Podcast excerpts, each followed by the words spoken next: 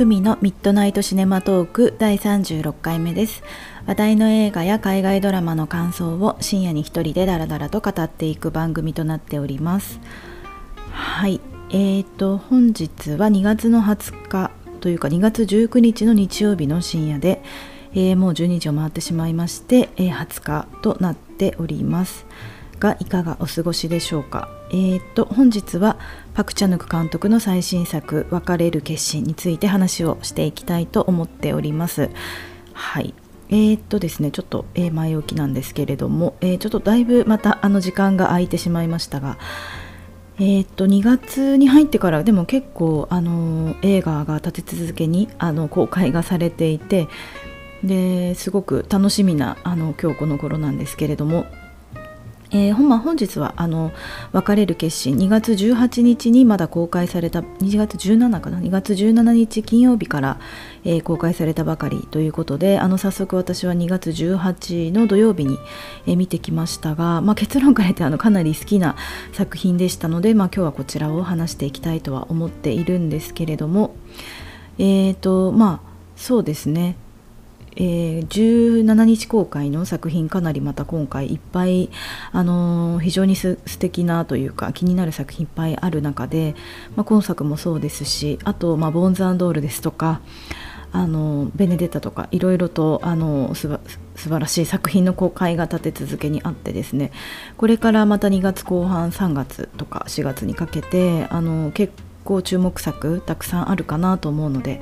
非常に楽しみですね。うん。でまあちょっとあの最近ポッドキャストあのちょっと撮れてなかったんですけれども、まあ、最近は結構あの、まあ、本あの映画も見てはいるんですけども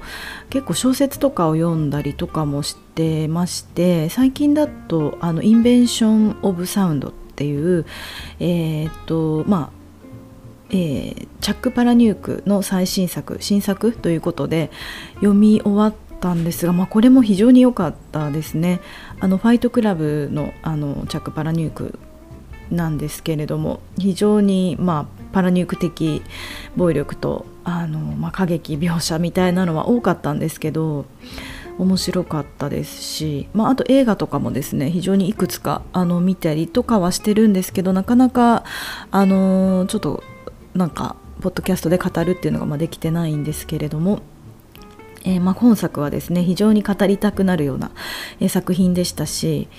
でしたね。はいということで今日はこちら話をしていきたいと思いますが、まあ、パク・チャヌク監督といえばやっぱりこうちょっと暴力描写とかあの結構過激な性描写みたいなところであの語られがちかとは思うんですが、まあ、今作はそんなにあのそういうところが強くなくって個人的にはあの過去の作品の中でもを比べても一番こう好きなか好きかなとは思いました、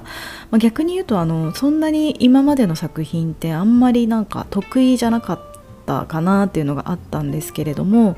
まあ、今作は結構、あのそういったところよりも結構そのサスペンス要素とかがあのメインに出ていたっていうところもあったし、まあ、絵的な、まあ、美しさみたいなのは相変わらずあったんですけど、まあ、結構明るいあのところでの描写も多かったりとかして結構ぐいぐい引き込まれる作品であの非常に良かったかなと思います。はいということで、えー、前置きはさておきですね、えー、本日は、えー、別れる決心について話をしていきたいと思いますので、はい、よろしくお願いいたします。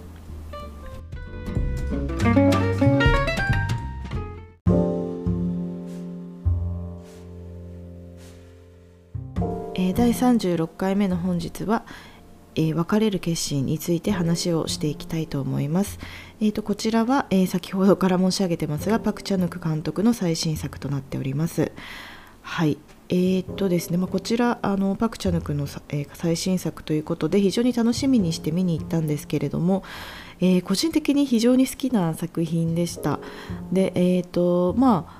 ちょっと変わったあの作品ではあるかなと思いますしちょっとですねこうなんか時勢が歪んでこう飛んだりとかしたりですとか、まあ、このあのなんか意味この例えばこのものがやけに登場するけどこれなんか意味あるのかなみたいなメタファーみたいなものも結構あるかなとは思うんですけどあんまりそういう細かいことを考えなくてもあのすごい楽しめたでエンタメ性が思っていた以上にあの高くって、まあ、そういうところが私はいいなと思ったんですよね。でまああのまあ、いわゆる作品のベースもう本当に土台はすごいシンプルなあのものだと思うんですよね。いわゆるフィルムノワールというかあの本当王道のフィルムノワール的なものが本当に軸になっててもう本当にあのいわゆるその男が、えー、こう男性がその結構武骨な刑事みたいな男がですねあの事件を解決していくそのサスペンスがベースになっている中でなんかその女性に翻弄されていくっていうその恋が始まってしまうみたいなところのフィルムノワール的なところっていうのが、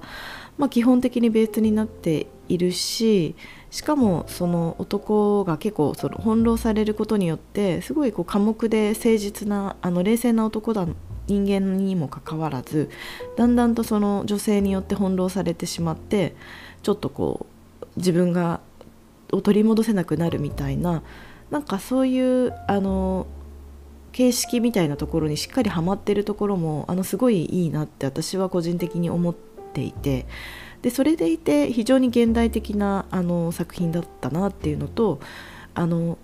まあ、やっぱパク・チャヌク的な面白さとえー、会話のなんか妙だったりですとか、まあ、やっぱりそのキメキメのかっこいいショットみたいなところでやっぱ映画的な作品だったので非常にそういうところで面白かったし好きだなと思ったんですよね。とはいえ、まあ、結構本当に変わってもいて。あのパク・チャヌクといえばやっぱり暴力とかあのセックスとかそういうエロエロスと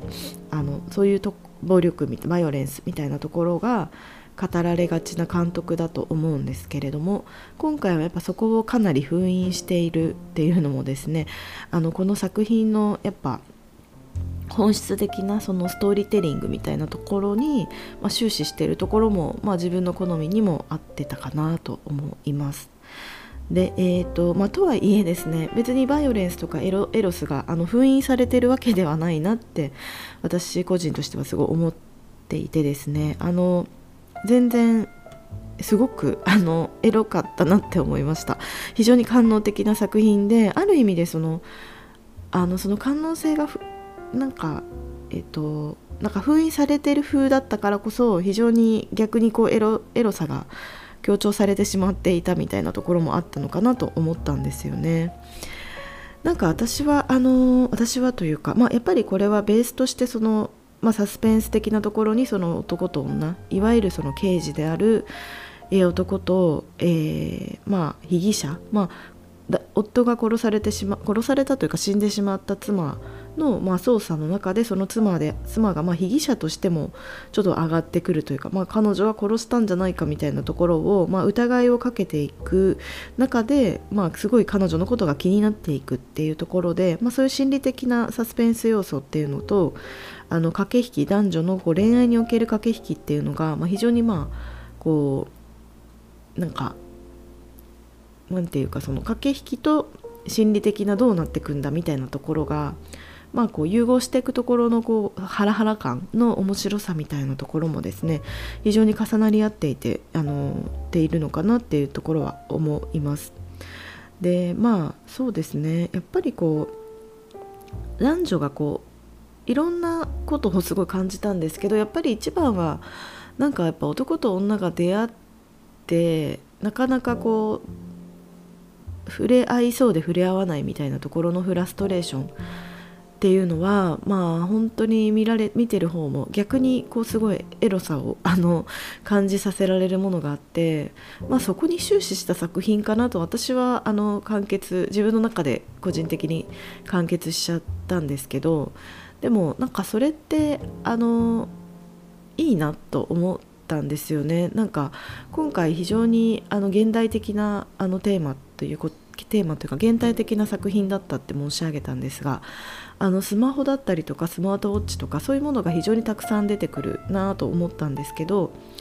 あの、まあ、やっぱりその現代におけるコミュニケーションだったりとか、まあ、生活の中で非常に欠かせない存在としてあの本当はいるんですけれども、まあ、物語の中で語られる時って、まあ、本当にメッセージアプリとして語られたりですとか、まあ、このそのなんか出会い系アプリを使う時のツールとして使ってるこう様としてですね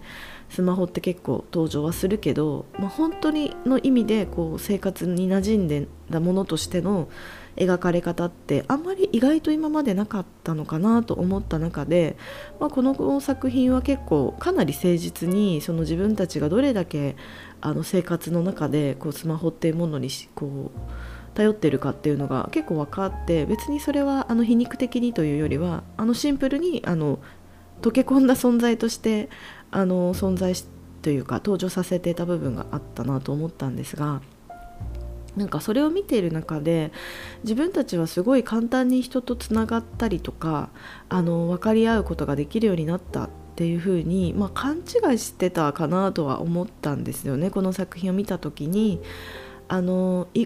むしろ、まあ、そういうものがあることによる、まあ、すごい近くにいる人との隔たり感だったりですとかなんかその、まあ、この2人もなかなか、まあ、関係性もそうなんですけどあの触れ合いそうで触れ合わないとか、えーとまあ、2人がこうか気持ちがこう重なり合うようでなかなか重なり合わないそのもどかしさっていうのが、まあ、非常にその現代的だなと思ったんですよね。うん、なんか簡単に人とその気持ちを共有したり自分の気持ちが叶ったりしそうなのに意外とむしろそれが遠ざかってるんだなっていうところがですね、まあ、あらゆる方法でま語られていたなっていうところが良かったしでもそれはなんかある種の情緒的なものでもあるというか、まあ、その簡単さがないからこその非常にこう複雑な人間のこう人間社会だったりとか、まあ、矛盾みたいなものもまああってですね自分のあの人生じゃないですけどそういうものを振り返ることすらしてしまいそうになった、えー、ところがあったかなと思います。でまあなんかこの作品ってあの非常にあのとはいえですねあのなんか私はその届きそうで届かないものっていうものにやっぱり人間って惹かれるなと思うんですよね。それはなんか本当に人生における課題であり矛盾であり、まあ、不条理だなと思うんですけど、まあ、作中でも、まあ、これはそれはなんか仕事的なところだったりとか、まあ、恋愛もそうだと思うんですけど、まあ、やっぱりこう簡単に手に入ってしまうものよりも、まあ、自分が非常にこう届くではないかって思うものっていうものに手を届こうとするものっていうのがなんか本当に人生だなと思うんですけど、まあ、この作品の中の主人公も非常にその刑事としてあのまあ優秀だと思うんですけどで、まあ、その自分が殺人だったりそういう事件を解決するっていうところだったりとか、まあ、そのいうものにですね、まあ、非常にこうやりがいと多分えー、まあ、能力っていうのを発揮させていると思うんですけれども一方で、まあ、それに苦しめられてもいる、まあ、不眠症になっていたりだとかおそらくそのストレスだったりとかによって、ま自分のその、ま不眠症に非常に悩まされてる描写があるんですよね。で、まあ、一方のその例えば女性の方もですね、まあ、かなりいい暮らしをしてるんですけれども仕事としてはおそらくあの、まあ、介護士っていう仕事をしていて、まあ、韓国だとちょっとどうなのかは分からないんですけれども、まあ、その介護士っていう職、まあ、いわゆるまサラリーマンというか普通にサラリーをもらっている、ま会社員というところにしては非常にいい暮らしをしているように見受けられるんですが、まあ、それっていうのはおそらくその男性、まあ、その社会的なステータスの高い男性と結婚したりだとか、まあ、することによっておそらくそのそういうものを保ってると思うんですよね。それもなんかやっぱりその現代におけるそういうあの成功であったりとかいい暮らし、まあ、これ本当にいい暮らしといい車と、まあ、いい食事みたいなものも非常に出てくるんですけど、まあ、そういったなんか絵的な美しさみたいなところプロダクションデザインの良さみたいなところを、ま楽しむ作品でもありつつ、まあ、やっぱりそういうものをあのやっぱ追い求めつつ自分は破滅していくみたいなところをですねまあなんかメあのメタファー的に描いていたかなとも思ってたんですよね。なんか結構その人間の滑稽さみたいなところを、まあ、その恋愛だったりとかその生きていく中であの、まあ、感じる部分っていうのを、まあ、描いているっていうところがですね私はあのまあ、自分自身が非常に滑稽な生き方をしているなと思いながら日々生きている自分としては非常にあのこの、えー、大人の2人にですねシンパシーを感じてしまったっていうところも良かったです。なので結構まあこの作品はいろんなあのメタファー的なことが語られたりだとか、まあ、考察的なこととかをしたくなる作品だと思わずしたくなってしまいそうなんですけど個人的にはなんかそういうことよりも非常にシンプルな大人のあの人生における苦悩だったりですとか男女の恋愛におけるなんか滑稽な部分っていうのを、まあ、エンタメとしてあのかつ王道のフィルムノワールとしてすごいあの見せてくれたなっていうところの素晴らしさにあの感動しております。はいでえー、まあ、この作品もやっぱりまあ、役者も本当にあの素晴らしかったなと思いましたあの、まあ、主演の2人がやっぱり何よりも良かったんですけどもパク・ヘイルもですね、まあ、ちょっとこう、まあ、枯れたあの男大人の男の、まあ、エロさみたいなのもありましたし、まあ、何よりもやっぱこのタンウェイあのこの主演の女性のソレを、演じていたタンウェイがあの非常に良かったなと思うんですよね。うんまあ、彼女はあの「ラストコーション」という、まあ、作品が印象的な、まあ、デビューデビュー作なんですよね。で私もあのこの「ラストコーション」はですねすごい忘れもしないあの私は2007年とか8年とかそのぐらいがあのちょっと確か、えーと、新卒で働き始めた作品あの年ぐらいだったんですが、まあ、その年のあの映画ということでかつアンリー監督作品非常にあの好きなんですけれどもなんかあの非常にこうまあもちろんもちろんというか非常にこうエロティックな作品なんですけど、まあ、この作品もそのスパイである女に、まあ、翻弄されていく男の話ということで、まあ、女性である私も非常にこの彼女に、まあ、翻弄されてしまうんですよねあの勝手にですけど見ながら。でやっぱりこの作品も非常にこのタンウェイの魅力に私もやられてしまってどちらかというとこの男女的なところとか本当に関係なくあの、まあ、このパク・フェイル演じるヘジュンにあの同情してしまうぐらいですね。非常にこう素晴らしかったなと思います。なんか魅力的でしたね。可愛らしさとこう色っぽさみたいなところにまあ本当にこうやられてしまいました。うん、まあ非常にこの作品自体がなんかあの艶やかな作品であの非常にこうクールであの鮮やかであり艶やかなあのところがあったので美しさの中にこう変態性みたいなのを忍ばせていてですねやっぱりこう良かったですね。うん、バクチャヌクみたいなまあそのこういう作品のあの何て言うか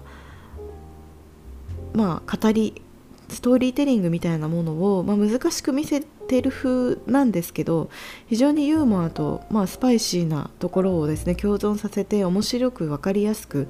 まあ、語ってくれてるんですけど、まあ、あれってどうだったんだろうみたいなところをですね、まあ、観客に後で語らせるみたいなところまで、まあ、面白い作品なのかなと思います。はいということでまあなんかこの作品はやっぱり何度か見てあの非常に楽しめる作品なのかなという思いますしあのまあそうですね。まあ非常にあのそれでいて客観的な作品非常に客観性の高い高い作品でもあったなと思うんですよねだから非常にこう自分も距離感の楽しめる作品だったのであのこれはぜひ見てみてはいかあのいかがでしょうかと思っております。はいということでちょっとなんかなかなかうまく語れる系の作品ではなかったんですけど、まあ、非常に楽しめる作品かとも思いますしあの私は結構これはかなり好きな部類の作品だったかなと思います。はい、またちょっとですね見に行ってもいいかなと思いますので、えー、ぜひ楽しみたいなと思っております。ということで本日は、えー、以上にしていきたいと思います。で、えーと、実は私はあの、えー、実はというかですね今日は2月の20日のに、えーと収録をしているんですけれどもえー、2月19日の、え、日曜日にもですねボーンズドールをあの見に行きましてあのこれも非常にあの素晴らしい作品でちょっとですねこちらについても話したいなと思ってるぐらい良かったので、えー、またちょっとぜひ機会があればですね話をしていきたいなと思っております。